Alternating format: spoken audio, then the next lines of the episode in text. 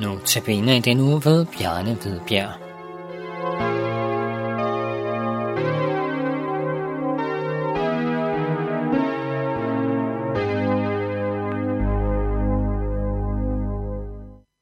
I Apostlenes Gerninger kapitel 2, vers 37 og 38 står der, Da de hørte det, stak det dem i hjertet, og de spurgte Peter og de andre apostle, Hvad skal vi gøre, brødre? Peter svarede, Omvend jer, og lad jer alle døbe i Jesu Kristi navn til jeres sønders forladelse, så skal I få Helligånden som gave. Jeg vil gerne lidt videre i det tema, som vi har taget hul på i denne uge. Åndelig gudstjeneste, åndelige ofre og andre ting. Forud for teksten, vi læste, har vi Peters store pinseprædiken, som vel langt hen ad vejen minder om det, Philip forklarede den etiopiske hofmand, da han var på vej til Etiopien efter besøget i Jerusalem. Da de hørte det, det de hørte er beretningen om Jesu død og opstandelse. Ikke som en spændende og hæsblæsende fortælling, hvor Peter var i centrum. Ikke en fortælling, hvor de store dramaer, der havde været i Jerusalem, bloddrøbende blev udfoldet.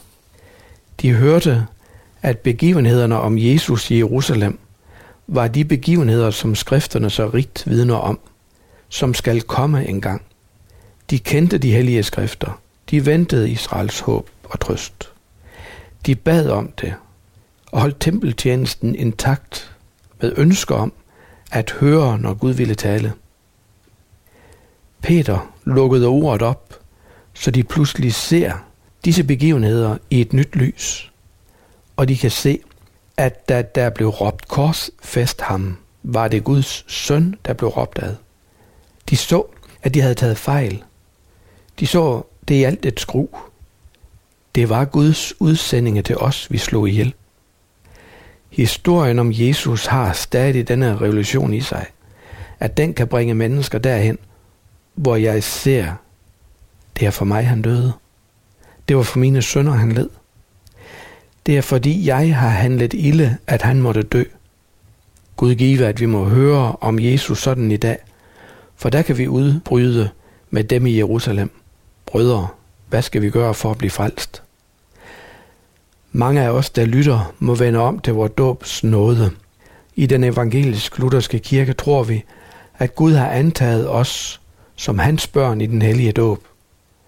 Andre har samme rækkefølge foran sig, som Peter skildrer det her ved brødrene i Jerusalem. Omvend jer og bliv døbt. Omvend dig betyder i denne sammenhæng, stå ved din skyld og din synd. Du er skyldig til døden. At stå ved det gøres ved at bekende det over for Gud. Mod dig og mod dig alene har jeg syndet. At have denne indgang til Gud er forbundet med store løfter. Skriften siger, at ingen sønder, der kommer til ham, vil han støde bort. Amen.